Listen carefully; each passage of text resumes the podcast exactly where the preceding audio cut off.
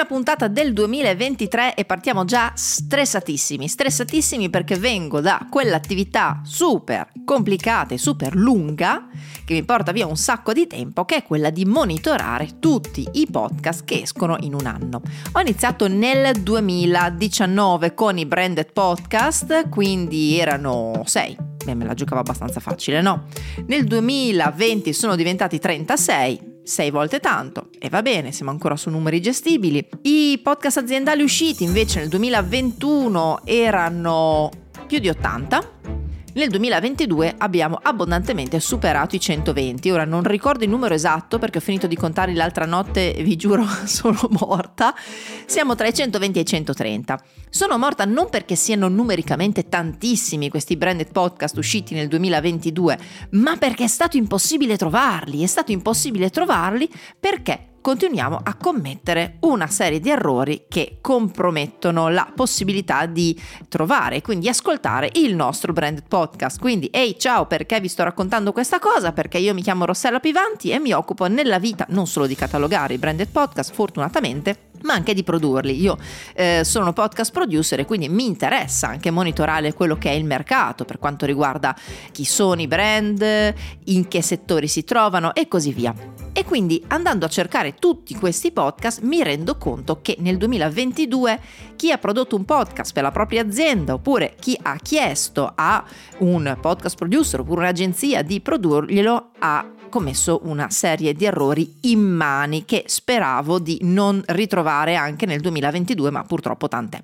Quindi andiamo con i sette errori che ancora una volta i brand o chi per loro ha fatto il loro podcast hanno commesso e che magari potremmo evitare di commettere così io il prossimo anno faccio meno fatica a trovare i podcast aziendali. Numero uno, i podcast dei brand sono introvabili sono introvabili e uno dice ma perché? Eh, allora intanto non c'è un catalogo tranne quello appunto che creo io, però visto che io sono quella che lo deve creare, io purtroppo non parto da niente. Quindi cosa fai? Ti scrivi tutte le newsletter, eh, metti Google Alert su determinate parole, vai sui siti delle aziende, guardi quelli che sono gli uffici stampa, i comunicati stampa e così via e scopri che ad esempio il brand XY ha fatto un podcast. Ok, va benissimo, vai su Spotify e non lo trovi. Scrivi il nome del brand, non lo trovi, scrivi il nome del podcast, non lo trovi, non lo trovi, non lo trovi perché? Perché tanti brand non hanno ancora capito che i podcast devono essere ascoltabili ovunque, su tutte le piattaforme. Quindi, care poste italiane, non è un nome a caso, che avete fatto il podcast di educazione digitale, perché cavoli non si trova sulle piattaforme? Boh, chiedete la posta italiana. Questo è il primo errore, cioè fare un podcast e metterlo solo sul vostro sito non vi rende persone migliori, ricordatevelo. Apro e chiudo parentesi. Farò un sacco di esempi reali di podcast e agenzie, case di produzione che hanno prodotto questi podcast non attaccatemi un pippone a ma tu ce l'hai con loro, no, sono esempi di quello che io ho riscontrato quest'anno e che vi porto niente contro poste italiane, niente contro i nomi che farò da qui in poi, niente contro nessuno, non partiamo con delle backstories che non esistono, chiusa parentesi. Quindi il primo errore è mettere il podcast solo sul sito dell'azienda e ce ne sono tanti, tanti, tanti che fanno così e lo rendono introvabile effettivamente perché le persone non vanno a cercarlo lì, ma vanno a cercarlo sulle piattaforme di podcast, Spotify, Apple Podcast, Google Podcast e così via. Un altro motivo per cui i branded podcast sono introvabili e qui metto un grande punto interrogativo perché non conosco quelli che sono gli accordi commerciali dietro, è che spesso non hanno nel nome dell'autore del podcast, quindi non hanno nel nome del canale il nome dell'azienda, ma hanno il nome di chi li produce. Faccio un esempio e ribadisco niente contro le persone e, le aziende che nominerò, ma è assolutamente un esempio. I podcast branded di Cora Media non escono come nome del brand eh, come autore, ma come autore troviamo Cora Media.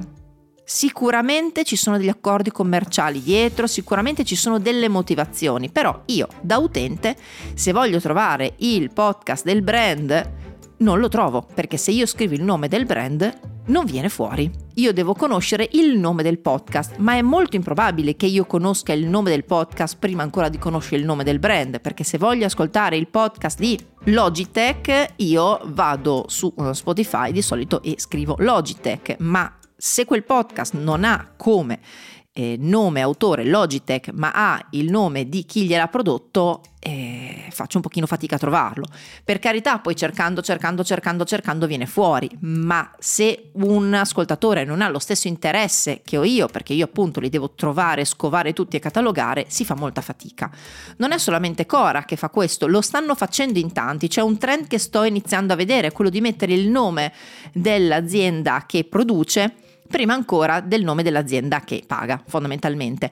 Ribadisco, non so se ci sono degli accordi commerciali dietro che prevedono questo, ma sicuramente questo tipo di attività non aiuta la visibilità del podcast del brand, perché se io cerco Logitech voglio trovare il podcast di Logitech e non posso sapere chi gliel'ha fatto, non posso sapere il nome del podcast, io l'unica cosa che so è che c'è un podcast fatto da Logitech e voglio ascoltare quello. L'altro problema, ed è veramente un grosso problema, sono dei titoli impossibili. Impossibili, cioè non dico titoli complessi, impossibili. Vi faccio un esempio su tutti. L'azienda Castrol ha fatto un podcast in inglese, polacco, rumeno, italiano, spagnolo e tedesco. E voi direte, wow, fantastico, benissimo, stessa cosa che ho detto io. Che cosa avrei fatto io? Avrei creato un account col nome dell'azienda, Castrol, avrei creato una serie di show, ognuno con il nome dello show e la lingua in cui è, è parlato questo show. No, non hanno fatto questo, era troppo semplice. Che cosa hanno fatto? Hanno aperto tanti canali, quindi non tanti show, tanti account ognuno con un nome diverso, cioè ce n'è uno che si chiama Castrol-on-r-pl, quello polacco. L'altro canale si chiama Castrol-on-r-ro, quindi Castrol on Air Romania, fondamentalmente. Ma questo non è il nome del podcast, è proprio il nome dell'autore. In compenso non si sa perché in quello spagnolo si chiama solamente Castrol-on-r. Andiamo quindi ai nomi degli show. Ognuno di questi account, ognuno di questi canali ha uno show che si chiama anche questo Castrol On Air. Quindi il nome dell'account si chiama come il nome dello show. Hanno creato un account diverso per ogni link. Ma perché? In quel caso cosa si fa? Si crea un account col nome dell'azienda che è Castrol, non Castrol On Air. Castrol On Air è il nome del podcast e poi si fanno vari show, ognuno con la lingua diversa. Probabilmente era troppo difficile, non so cosa dirvi. Stesso problema ce l'abbiamo con Sisal Tipster. Sisal Tipster ha fatto un podcast il cui titolo già abbastanza complesso, che è Sisal Tipster presenta Vamos, esultanze che hanno fatto la storia del calcio. Questo è tutto il titolo, quindi vuol dire che sui cellulari e tutti i device che hanno uno schermo abbastanza piccolo non si legge, si leggerà solo Sisal Tipster per qualcosa ma la cosa più sconvolgente anche qui è il nome del canale, cioè il nome dell'autore. Il nome dell'autore è sisaltipster www.instagram.com slash sisaltipster. Ma perché? Anche perché non è cliccabile il nome dell'autore. Quindi il nome dell'autore anche qui avrebbe dovuto essere il nome del brand, sisaltipster, punto. Il nome del show sarebbe stato Vamos, esultanze che hanno fatto la storia del calcio, senza ripetere Sisal Tipster anche nel nome e presente, tutte queste cose qua che non c'entrano niente, e la pagina Instagram la mettiamo nelle informazioni perché i link nelle informazioni sono cliccabili. Perché fare una cosa così nel 2022 e io nel 2023 me la devo ancora ritrovare? Boh, non lo so. Fatto sta che era introvabile questo podcast. Quindi, ricapitoliamo un attimo. Il primo errore era quello di pubblicare i podcast solo sul proprio sito web. Il secondo errore, ma ribadisco qui potrebbe non essere un errore, potrebbe essere un accordo commerciale, ma il risultato è che faccio fatica a trovarli, è che nel nome dell'autore non c'è il nome del brand, ma c'è il nome di chi li produce. Il terzo errore è titoli impossibili tipo Castro Loner o Sisal Tipster presenta Vamos esultanze che hanno fatto l'osare il calcio, impossibile da ricordare, da scrivere tutto quanto. E soprattutto anche qui l'errore è legato al nome dell'autore, perché non mi potete mettere la pagina Instagram nel nome dell'autore del podcast. Porca miseria! Sempre legata alla confusione tra nome dell'autore, nome del podcast, nome di chi lo produce, troviamo il podcast Sarò felice di Paolo Consorti, questo è il titolo di Uteller. È un podcast finanziato da Regione Marche, prodotto da Uteller, con la voce e presumo anche la scrittura di Paolo Consorti e il titolo è Sarò felice. Mi sarebbe piaciuto trovare queste informazioni organizzate bene, ma il quarto errore è fare completamente confusione tra quello che è il titolo del podcast, quello che è il titolo dello show e quello che è l'autore. Ora, L'autore è Paolo Consorti. Il titolo del podcast è Sarò felice. Io come titolo del podcast mi trovo Sarò felice di Paolo Consorti. E poi come autore mi trovo Uteller che è l'azienda, agenzia o comunque chi si è occupato della produzione di questo podcast. È un po' un casino, non si capisce niente, cioè mettiamo le cose dove devono stare, dove c'è il titolo ci va il titolo, dove ci va l'autore ci va l'autore. Punto. La quinta problematica è che quando io leggo Lego Technics ha fatto un podcast, vado su Spotify e non lo trovo, non capisco perché, perché loro i podcast li fanno solo su YouTube. Così, facciamo i podcast su YouTube. Quindi Lego Technics ha fatto il podcast solo su YouTube, Reale Mutua Va bene, Reale Mutua Assicurazione ha detto che aveva fatto una web series e l'ha fatta solo su YouTube, va bene, però l'ha chiamata podcast, quindi non si capisce niente. Ancora una volta, Mettete i podcast dove la gente ascolta i podcast, non possiamo pensare che sia la gente che viene a correre dietro a voi. Dovete essere voi ad andare dove la gente ascolta i podcast, dove la gente ascolta i podcast, anche su YouTube, ma soprattutto su Spotify, Apple Podcast, Amazon Music e tutte le varie piattaforme. Il sesto problema è ancora una volta non aver compreso che il podcast è qualcosa che si fa per gli ascoltatori e le ascoltatrici. Non potete parlare a voi stessi. Il podcast di Google Cloud Italia è incomprensibile. Sicuramente io non sono in target, sicuramente, ma non è un podcast che qualcuno può ascoltare e pensare ok l'hanno fatto per me. L'hanno fatto perché interessava far passare un messaggio. No, è un podcast dove si elogia le soluzioni di Google Podcast Italia, è un enorme, scusate, Google Cloud Italia, è un enorme, mega, mega, mega, mega, mega spottone. Quella roba lì non è un podcast, è un webinar, è un, uh, uno spot pubblicitario fondamentalmente, non è un podcast. Il settimo e ultimo problema che ritrovo è mille podcast di due puntate.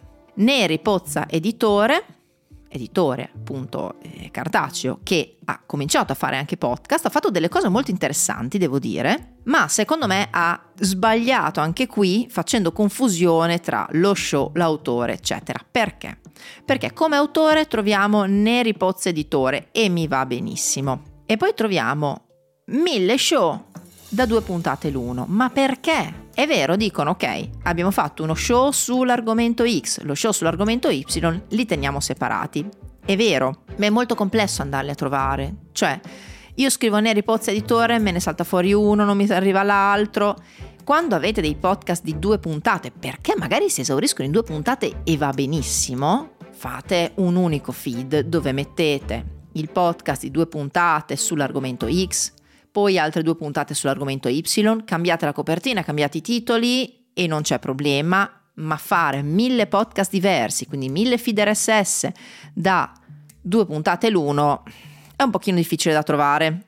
Ecco, abbiamo iniziato l'anno in bellezza inimicandomi chiunque, ma ribadisco ancora una volta, questi sono semplicemente esempi e non conosco quelli che sono gli accordi commerciali che ci sono stati dietro, ma il risultato è che io sono diventata matta a trovare questi podcast e lo diventerò sempre di più perché comunque cresce a vista d'occhio il numero di podcast aziendali e non ci si può permettere di fare questi errori perché ci sono anche degli investimenti economici importanti e non comprende la differenza tra il nome del podcast, il titolo, il nome dello show, il nome dell'autore porta a dei problemi enormi. Quindi, andando a fare un piccolo riassunto, i sette errori che gradirei non vedere mai più, per favore, grazie, nel 2023 sono mettere il podcast solo sul proprio sito e non sulle piattaforme, rendersi introvabili perché al posto del nome del brand mettiamo il nome di chi l'ha prodotto, ma il brand non compare da nessuna parte, non, non, non si sa chi ha fatto questo podcast, quindi è introvabile cercando il nome del brand.